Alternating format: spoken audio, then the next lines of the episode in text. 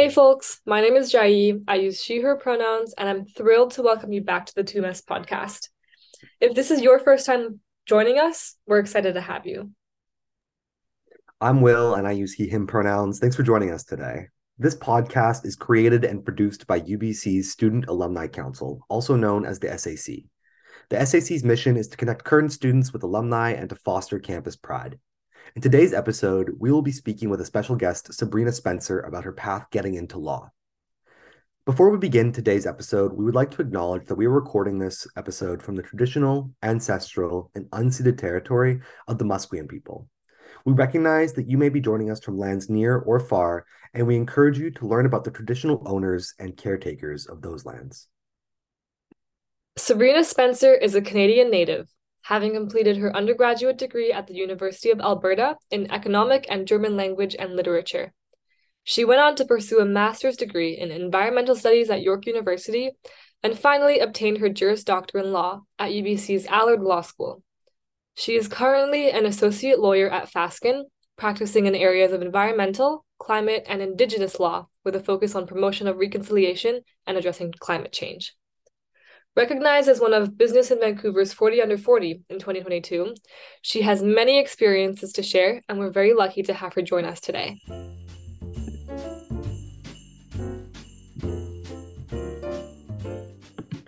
Awesome. Sabrina, thank you so much for joining us today. Um, do you want to start off with a brief introduction for yourself?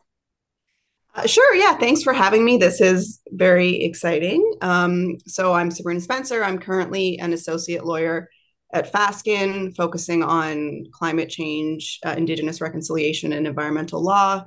Uh, I came to law as a second career. So I was previously in um, commercial banking, focusing on renewable energy, green buildings, uh, before moving into corporate sustainability and then moving back into school, which became law school. So jaggedy path, but it's sort of all starting to make sense. Oh, and you asked for a fun fact. My fun fact is I genuinely love the dentist. That tooth scrapey thing is one of my favorites. I voluntarily go to the dentist extra times every year because I love it. I call it the tooth spa.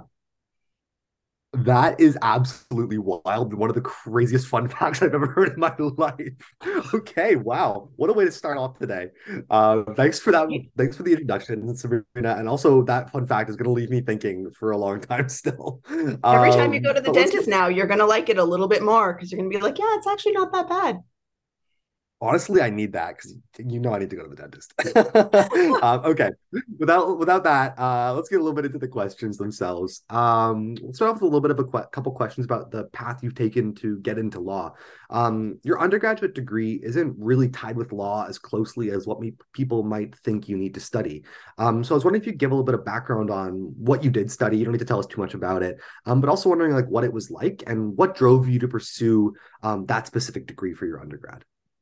Uh, sure. So I think uh, the best piece of advice I got when I was sort of in that horrible point in grade twelve and you're trying to decide the rest of your life was uh, one of my teachers said, your first degree is kind of like the high school diploma from his generation. So his advice was just find what you want to study and just enjoy it because you won't be done school after the four years.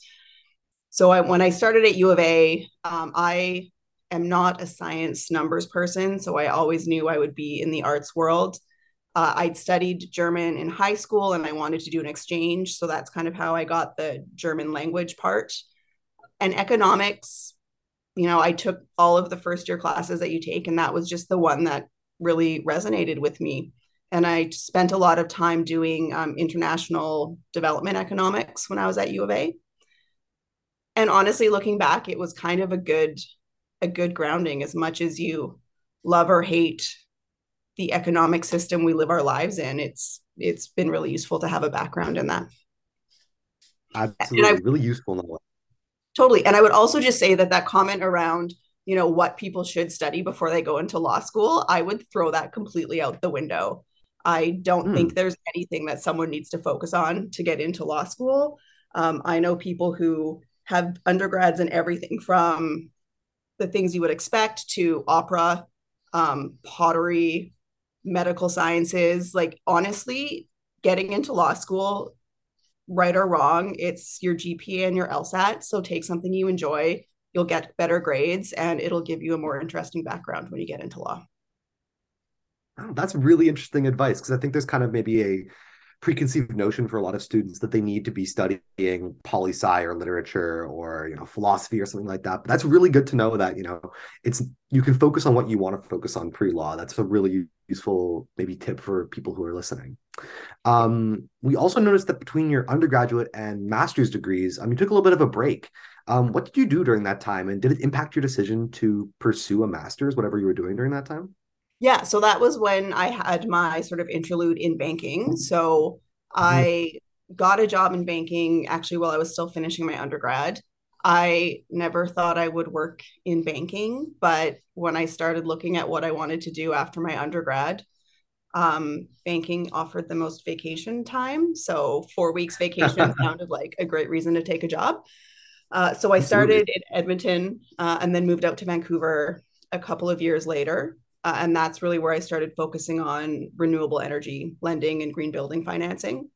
And then mm-hmm. staying within the bank, I moved into corporate sustainability, which it was more years ago than I'd care to admit. Um, but at that point, sustainability was really, really in its infancy. So there weren't a lot of jobs in Canada. In fact, I was the only Uh, corporate sustainability employee in the Canadian bank. So I was de facto head of corporate sustainability for uh, an international bank in Canada. And, wow. you know, I was a late twenty something go-getter who had kind of reached the pinnacle of what I could do with the bank in Canada. So I had an amazing um, manager at the time who said, well, let's put you on a leave and go do your master's. So I moved to Toronto. Um, and did a master's in environmental studies, fully intending to go back to the bank. Um, but I did a couple of classes at Osgoode Hall in my first year of grad school. And that turned into me saying, thanks for the leave, bank, but I'm going to law. Yeah. Hey, yeah, sometimes you need to pivot, right? Um, that's totally. a really, really fascinating path too. And I'm wondering a little bit more about like what drew you towards Um, environmental studies, because initially you studied economics and literature, right? So you definitely pivoted a bit there towards the environment.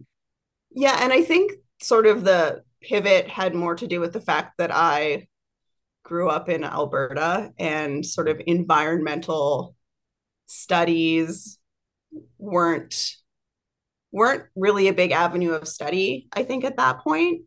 It was very much a science-specific topic. Yeah. So it was, you know, environmental sciences or earth sciences. It wasn't kind of like the environmental planning, environmental advocacy paths of study that you see now. Um, and I'd always been interested in the environment because I actually grew up on a farm in southern Alberta. So even in the span of my own life, I mean, I've seen the climate change. I've seen how the growing seasons have changed. So I always was trying to figure out how to have a quote unquote real job uh, and work in the environmental sphere. And yeah, it took me kind of a few degrees and a few different tries to figure out what that looks like. It's a very cool path though. Thanks for sharing that. Yeah, of course, happy. I'm an open book. Now that you've got the dentist story out of the way, you can really ask me anything. It's not going to get weirder than that. I love that. Um, yeah, and we're just like looking at your path in the banking um banking sustainability, you mentioned that you're one of the first people, um if not the only person in that field. So what was like what was that like being kind of the pioneer in sustainability banking and figuring things out? I imagine that was a lot of um what you had to do. Yeah, I think it was it was an interesting time to be in that role. Um, someone had been in the role before me, so I think I was the second person to have the role, but the only person at the time. Um, sort of having, I guess, the perspective on the world that I had, you, I could kind of see where the field of, you know, E S G, environmental and social governance, corporate social responsibility was heading.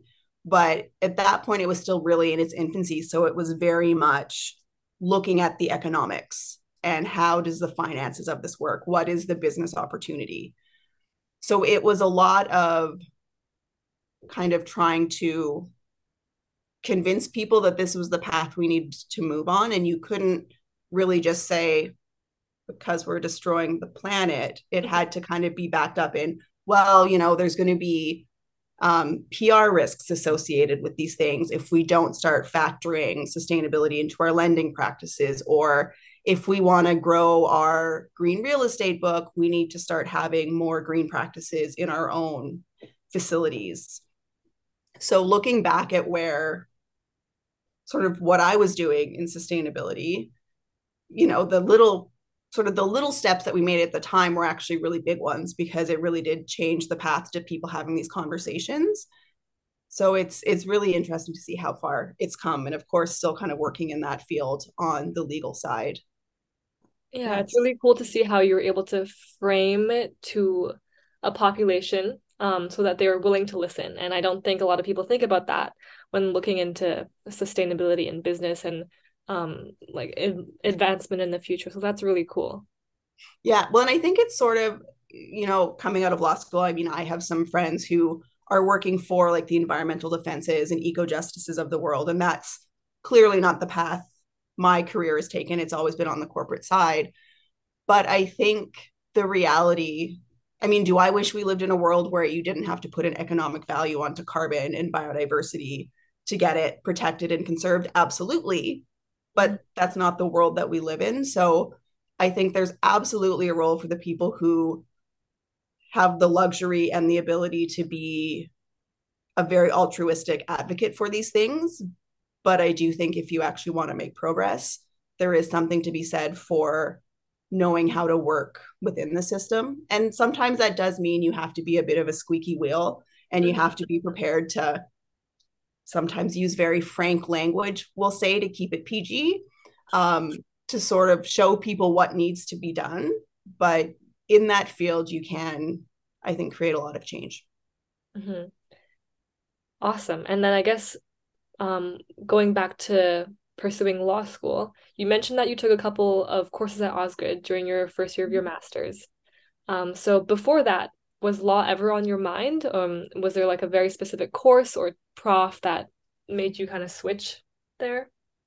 Um, I think if you had talked to me in my undergrad, I would have said that I wanted to be a human rights lawyer, but I was painfully, painfully shy to the point where the thought of having to not even go to court, but, you know, stand up in front of a law class and ask a difficult question was just terrifying. So I'm not sure what happened between then and now, because I'm certainly not shy and not afraid to say whatever needs to be said. Um, but it just, it just wasn't my time to go to law school. So it, again, looking back, sort of the zigzag path, it makes sense. Yeah. I guess the time working in banking, that definitely, you, you have to grow some backbone in order to, I feel, make your, make advancements and, um, make a place in the workplace. Well, I think kind of once for me anyways, once I figured out the path that I wanted to take, what that looked like, it was easier to assert myself and to put myself out there a little bit more, because I had a reason for doing so, and, and I wanted to move myself forward. That's awesome. Cool. I've got a couple questions about particularly what it was like to apply to law school, and then what the process of being in law school was like. Because I think a lot of the people listening to this podcast are probably current students who are maybe considering a a path in law. And so I think the first question to start off with was, what was the application process like um, when you applied? Obviously being conscious of the fact that application processes change, you know, every year, and it could very well be quite different now, but just in curio- out of curiosity, what was that like for you, and what kind of steps were involved? Um, so when I applied, I obviously applied uh, to U B C. That's where I went, but the rest of the schools I applied were in Ontario. So they had a centralized system. So the LSAT was definitely sort of the most time-consuming element of the application process, because uh, I think law schools have gotten more holistic now, but when I applied, it was very much G P A and LSAT driven. Uh, for anyone who's written the LSAT and hasn't done well, I can confidently say that it is in no way a reflection of how you will do in law school or as a lawyer. It is just one of those hurdles you have to do to get to law school. Yeah. Um, the actual applications, for the most part, were quite easy. I think there was a couple of schools that you had to write sort of personal statements for, but for the most part, it was just filling out forms and sending in your application fees. Mm-hmm. So, I mean, I think it's good that that process, from my understanding, is starting to change. Yeah. Um, because again, like looking back at law school, you know, most of my friend group didn't go directly to law school. So we actually had a story to tell. Um, and I think in addition to my piece of advice, like don't go into your undergrad saying you have to study X to be a lawyer. I also really recommend that people take a year or two off before mm-hmm. law school. Um, because again, you know, law school, one, forever alters the way that you look at the world, which is something they don't really tell you. But also learning the law is just part of what it is to be a lawyer. We have to function again within the context of the world. So having some life experience so that you can add that context into your legal advice, I think is really valuable. And also law school is, I mean, I absolutely loved it, but it's not easy. It's a really hard slog. So I think taking a year or two to kind of think about it and figure out what you want in a work sort of lifestyle is really important. That is some really interesting advice. I, I'm curious to know, because you kind of, you, you, you said that taking a year or two off can be really beneficial for a lot of people maybe going into law school, because it is going to demand a lot of time. And you like, I think what I'm get, what you're getting at maybe is that also, or what I'm hearing is that it's very difficult. So you should be one hundred percent sure that it's what you want. Um, I'm wondering, like when you started law school, were you one hundred percent sure that then after taking that year or two, that time in between, like, this is what you wanted? Oh yeah. No, I, when I started law school, I was definitely an anomaly, as in, I started and I knew I wanted to do uh, environmental and Aboriginal law. So in some ways, when students come to me and they ask what they should take in law school, unless you want to follow that path, I didn't take any classes that would be of interest to you after first year. Um, Interesting. So, I mean, and it definitely was a slog. First year law school is probably the most intense sort of academic intellectual experience I think most people go through, mm-hmm. uh, because it's your first year grades that dictate a lot of your future success in the big firm interview process. Mm. Um, but I mean, even I, I think everyone has a struggle in law school. You know, I knew the type of law I wanted to do, but my big struggle was stay in Vancouver or go back to Toronto. Mm-hmm. Um, for other people who don't know what they want to practice, it's figuring that out. But again, I think the lesson now that I'm a few years out is just, just try and enjoy it and just take it as an experience. You know, if you come out and you've decided, oh, I want to be a labor and employment lawyer, and a year or two later, you want to change gears, you can. Mm-hmm. So it's just, it's not easy to not put a lot of pressure on yourself in law school to get it right. Yeah. But there really is no right path. You just got to be sure that you want it, because you have to work for it. It is a tough slog, um, but mm-hmm. it's also a lot of fun. Absolutely. I think that's probably, obviously, you, law school to a more intense degree, but university at the end of the day as well is always going to be a tough slog. So you got to be sure you want it. Um, to zero in a little bit more on like the difficulties that you're talking about during law school, um, what can, what was your, um, like, what was the hardest part of law school in your experience in the, in terms of the actual academic process? You mentioned some difficulties in terms of, you know, choosing between Vancouver or Toronto. Uh, that's more of maybe like a, a life like the, not problem, but a life uh, thing to think about. But in terms of the actual practice of being in law school, um, what was the hardest part of that? I think the first couple of months of, of law school is probably the hardest, because you don't know anything about the law. It mm-hmm. isn't, you know, I mean, I read a couple of cases because I had taken those two classes at Osgoode Hall, but I didn't really know how to read a legal case. I didn't know how to identify a legal principle. So you really are learning to look at things in a different way, and also just the intensity. You know, in first year law school, I think you take five or six classes a semester and literally hundreds of pages of reading a week, and you need to do it before class so that you can participate in the conversation. So it's just a different pace. It's a different atmosphere because you're suddenly surrounded by all of the high achievers and all of the type A students. So it's a lot of challenge, I think, in finding your place in the law school.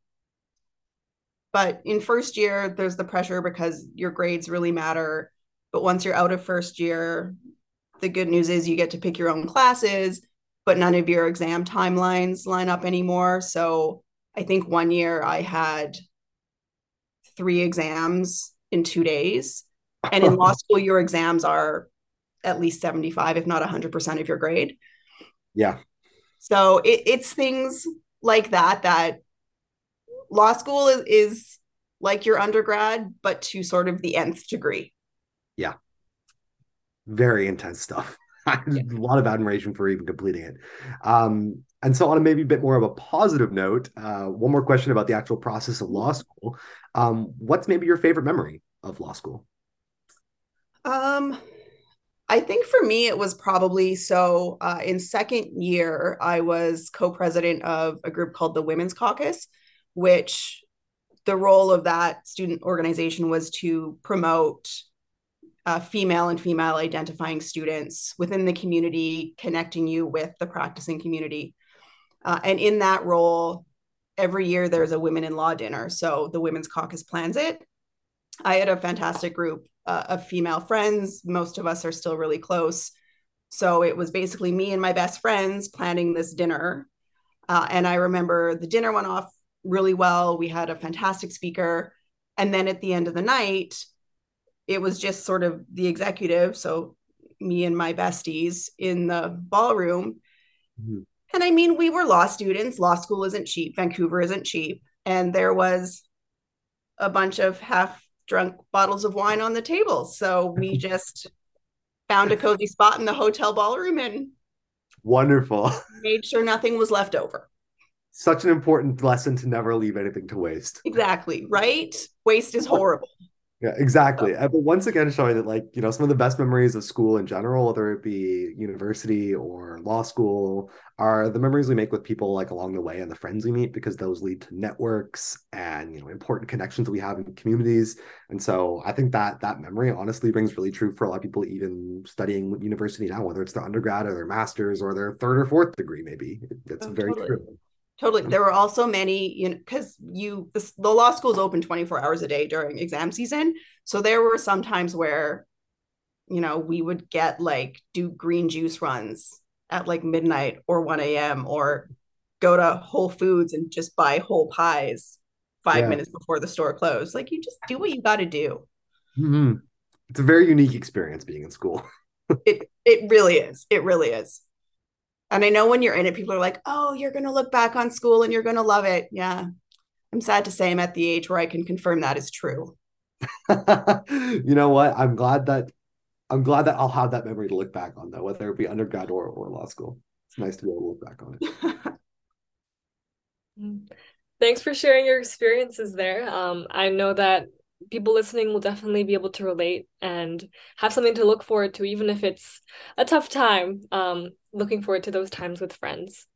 And so kind of continuing on looking at um, career and job search. So I know that a lot of students in the summer in law school, they're interning or applying to big firms. So I was just wondering, did you have similar experiences there, or how did you spend your summers in law school and after law school as well? Sure. So um my first year summer, I actually got a grant from the law school. So I spent my summer in the Philippines working on fisheries law. So I worked with the Philippine Department of Fisheries and Oceans and traveled around the country. Uh, it was after Typhoon Haiyan, which had wiped out a lot of the rural communities. So I traveled around to remote parts of the Philippines and helped local fisherfolk communities set up marine protected areas, which, I mean, it was an awesome way to spend a summer. Uh, and I think in a lot of ways, I got a lot out of it as a future lawyer, just around how to communicate legal concepts with the communities who are actually impacted by the laws. And also marine law happens by beaches. So that was a pleasant coincidence that I really didn't think about uh, when I decided to spend my summer that way. And then I, I did, for my second year summer, I did do the big firm thing. So I summered at one of the big firms. Um, and then once you summer, you generally get hired back for articles.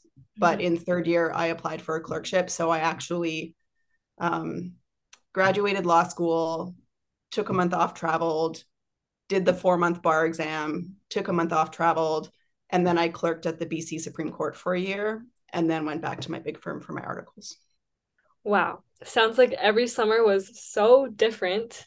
Um, and I feel like when like speaking with lawyers or hearing about law school, I haven't heard of people being able to travel as much. And most people just usually stay around or um, work or study. I don't know. That could be a very a misconception that I have, but that's really cool that you were able to travel. I feel like that's a unique experience. Yeah. Well, and I think that was maybe part of being like a more mature slash old student in law school is you kind of really focus on the, you know, the reality is most students don't have a lot of money in law school, but you have access to a large line of credit. So I have a chunk of travel on my law school student loan and I have zero regrets about it. Uh, so yeah, I think every year I traveled for at least a month. Um, and it was just great because like, when else are you going to do that? Yeah, and also said. Going back to the like ultimate success as a lawyer thing, during interviews, it's great when you can talk about random travel experiences you had. So it's not even a frivolous vacation. You're basically just building up interesting interview material. That's what I told myself every time I got my student loan bill after traveling. I mean, it sounds like it was the right choice, so I'll definitely be keeping that in mind if I ever get told I shouldn't travel.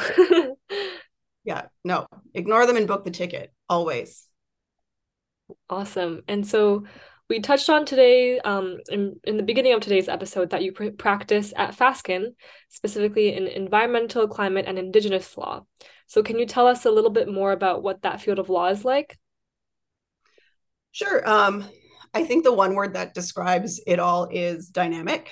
Um, on the Indigenous piece, obviously in British Columbia and now at the federal level, we're actively implementing the U N Declaration on the Rights of Indigenous Peoples, which means that there is no end of work from a legal perspective. Um, the government is currently going through the process of collaborating with Indigenous nations and governing bodies to update legislation, which means we're constantly being called on to sort of reinterpret the law and what it means to operate a business in those frameworks.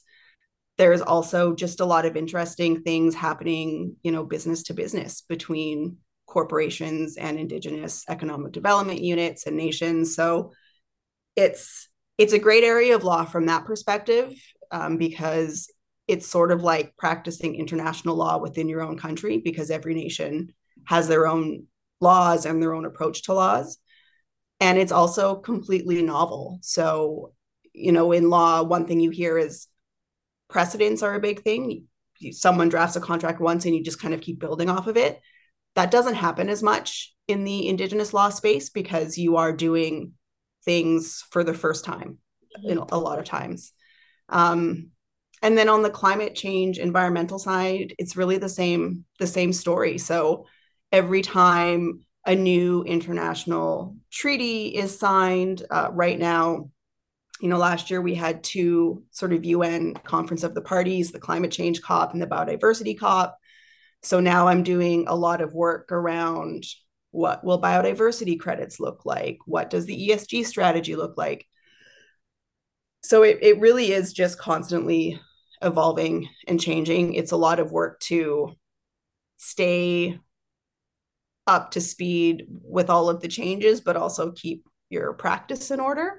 Um, but I think it's, for me, it's a really exciting area. Um, you know, one thing I like about law is you're constantly challenged, you're constantly learning, and it's impossible to practice in the areas of law that I do without constantly learning something new. Mm-hmm. Sounds so dynamic. Um, you must, you have to love a challenge. You have to be willing to learn. It sounds like, especially in the areas that you practice, in order to, I guess, be successful and also enjoy it. Mm-hmm. Oh, yeah, absolutely. Absolutely. And I think, you know, you just have so many different conversations with people, and a lot of the problems that we are trying to figure out are just entirely new problems because we haven't had to deal with climate change impacts. We haven't had to figure out how to make, you know, contractual instruments work for these new these new situations. So yeah, it's it's a lot of fun, and every day is kind of a new a new puzzle. Mm-hmm. And I imagine that you also have the opportunity to work with many different stakeholders and communities as well. And so I'm just wondering, who do you collaborate with, and have you worked with anyone um, from Indigenous communities specifically? Yeah, so I mean, I've only been at Fasken for a couple of months. Um, before joining Fasken, I was the Vice President of Environment and Regulatory at the B C Council of Forest Industries. Mm-hmm. So it was an industry association representing most of the major tenure holders. So in that position, I worked a lot with uh, the provincial and the federal governments, again, helping them with the, the UNDRIP implementation and sort of how do we incorporate climate change into our laws. Because of the nature of my practice, I generally work most directly with the corporations. Um, that said, I've worked with Indigenous nations sort of through the process of negotiating what are called impact benefit agreements with my clients. Um, so those are agreements if you are building a project or doing some sort of work on a nation's traditional territories, you generally, I would say it's really table stakes now in a lot of ways. Um, you enter into an I B A to discuss how you're going to work together, sort of how the benef- the nation will benefit from the economic activity on their territory. Mm-hmm. Um, and at an earlier firm, I also had the unique opportunity of working with some Indigenous governments, drafting bylaws and doing some sort of local government type work. So again, the great thing about law is you can kind of make your practice whatever you want it to be and focus on the clients that you want. Mm-hmm. That's really special that you get to work with so many different kinds of people. Um, do you have maybe a favorite interaction or experience that you've had? I mean, I think anytime you get to participate in a traditional ceremony. So if you sign a big I B A, I mean, obviously pre-COVID times, um, but to be a part of those types of community celebrations or events is always pretty spectacular. Um, I mean, I've been very, very privileged in that I have always worked with really great clients and really great colleagues. So, you know, everything from, I was at COP in Egypt last year uh, and spent some time with Indigenous peoples from Canada, but also from other parts of the world, and just hearing the narratives and the perspectives. And I'm a law nerd. I think it's all pretty great. So that's probably a horrible question to ask me, because I talk forever. That's so valid. It all sounds so amazing. Yeah. Um, and so it sounds like you do so many different things, and you're constantly traveling and moving as well. So we were going to ask what a typical day in work looks like for you, but I, I, I can imagine like every day must be so different. Yeah, I don't, I don't know that many lawyers would say they have a typical day. Um, at the beginning of the day, you always have a to-do list of all the work that you already know is on your plate and you want to get through, but all it takes is one phone call or email from a client or a government announcement, and your day is kind of quote unquote off the rails. But that's kind of what makes it so much fun, is you just always have to go with the flow, and you're certainly never bored.